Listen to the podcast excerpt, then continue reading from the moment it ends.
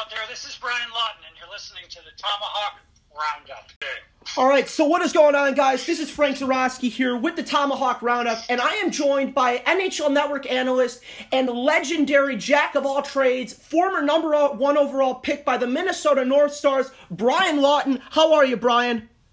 I'm doing terrific. How are you, Frank? Good, doing fabulous. So you were the first overall pick in the 1983 NHL draft to the North Stars. Tell us what draft day was like for you and how you have seen it change as an NHL Network analyst. Well, back then we didn't have nearly as much media as we do today. That's the biggest change. I tell young players I cover the draft for NHL Network, so I'm at every draft on the floor, experiencing the same things now in the media as I did as a player, although it's a slightly different twist. Uh, back in 1983, when I was selected first, the NHL draft was always in Montreal at that time, and it was just a fantastic event that they put on.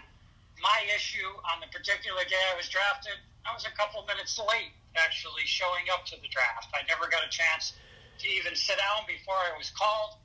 I got hung up at the elevator talking to a friend at a local hotel before I realized I would be a couple minutes late, but fortunately, I did make it in time to be selected. Yeah, that's fabulous, and that's a story you're going to have for the rest of your life. Um, so, as a member of Octagon Hockey, you represented players including Mike Modano, Sergei Fedorov, and Steve Yzerman. How was your experience as an agent, given your tenure in the league? Well, for clarity, I ran Octagon Hockey. It was actually a company that I started that I sold to Octagon and uh, eventually added many of my other close friends in business to the firm. Guys like Larry Kelly that really worked with Steve Yzerman predominantly. Uh, Alan Walsh was was and is a very critical member. Mike Liut. Uh, we were fortunate to work as a firm with so many great players. Uh, the business was in its infancy back then.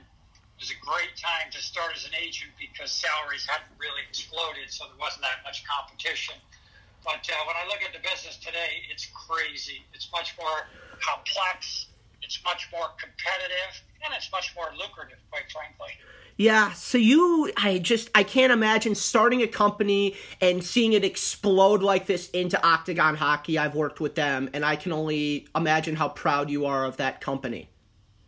Yeah, I'm very proud to, you know, Octagon did not have any hockey division when they bought my company, a company called Lot Sport Financial we were still small at that time, under 20 players, but I had a vision for what I thought the future would look like, and I thought it was international. That's what was so appealing to me about Octagon is they had an international footprint, and they were gracious enough to give me a rather large sum of money in terms of being able to utilize for acquisitions and to grow the firm quickly.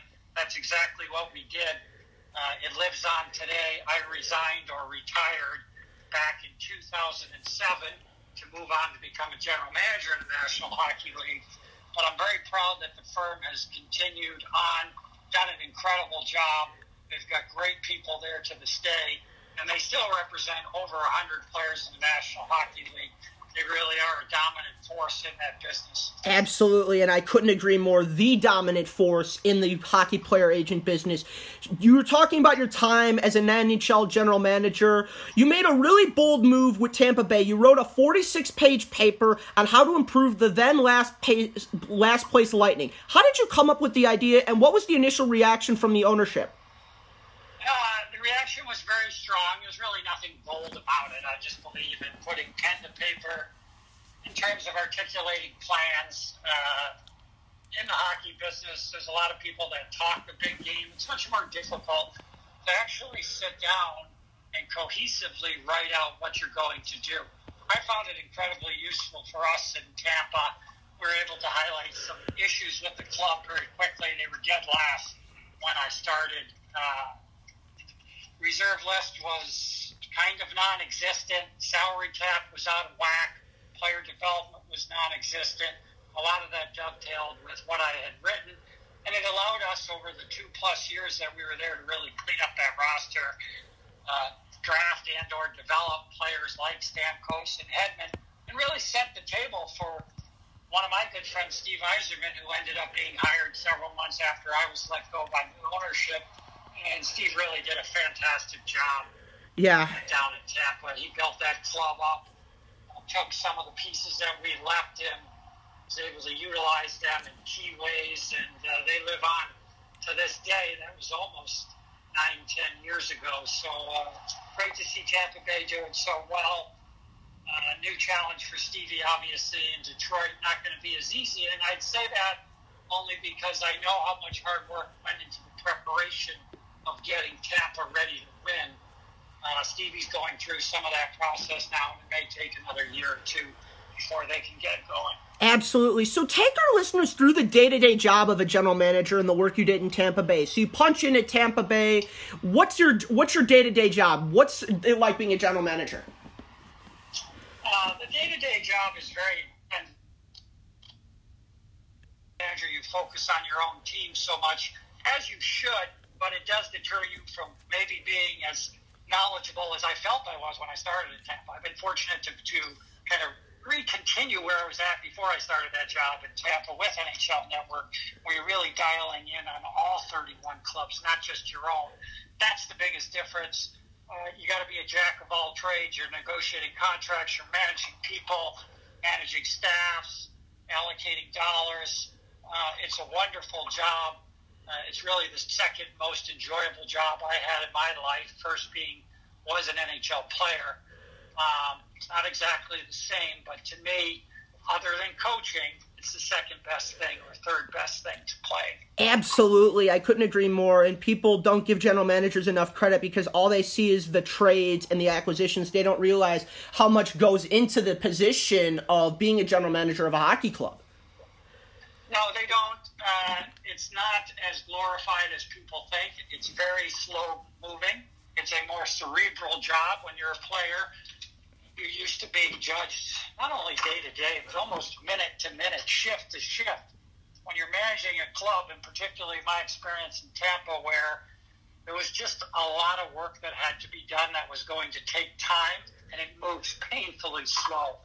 It was incredibly difficult at times just for, to wait for the moves that you're making, the actions that you're making to take effect.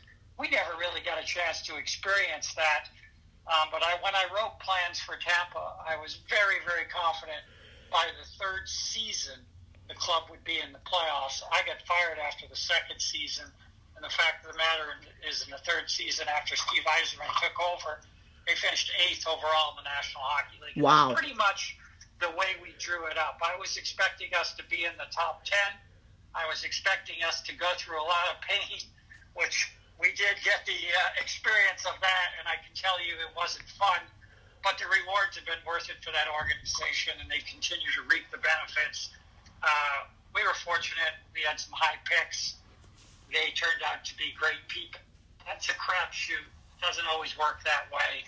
Uh, Tampa was very, very fortunate to be able to add guys like Stamkos and Hedman to their lineup and uh, the rest is kind of history down there. Absolutely. So we're nearing the end of the 10 minute mark. Is there anything else you want to add for our listeners around the Chicagoland area and in the 27 states, provinces, and four countries we're listening to in? Uh, I think the main thing is that for me personally, I've been very blessed to work in the hockey business my entire life.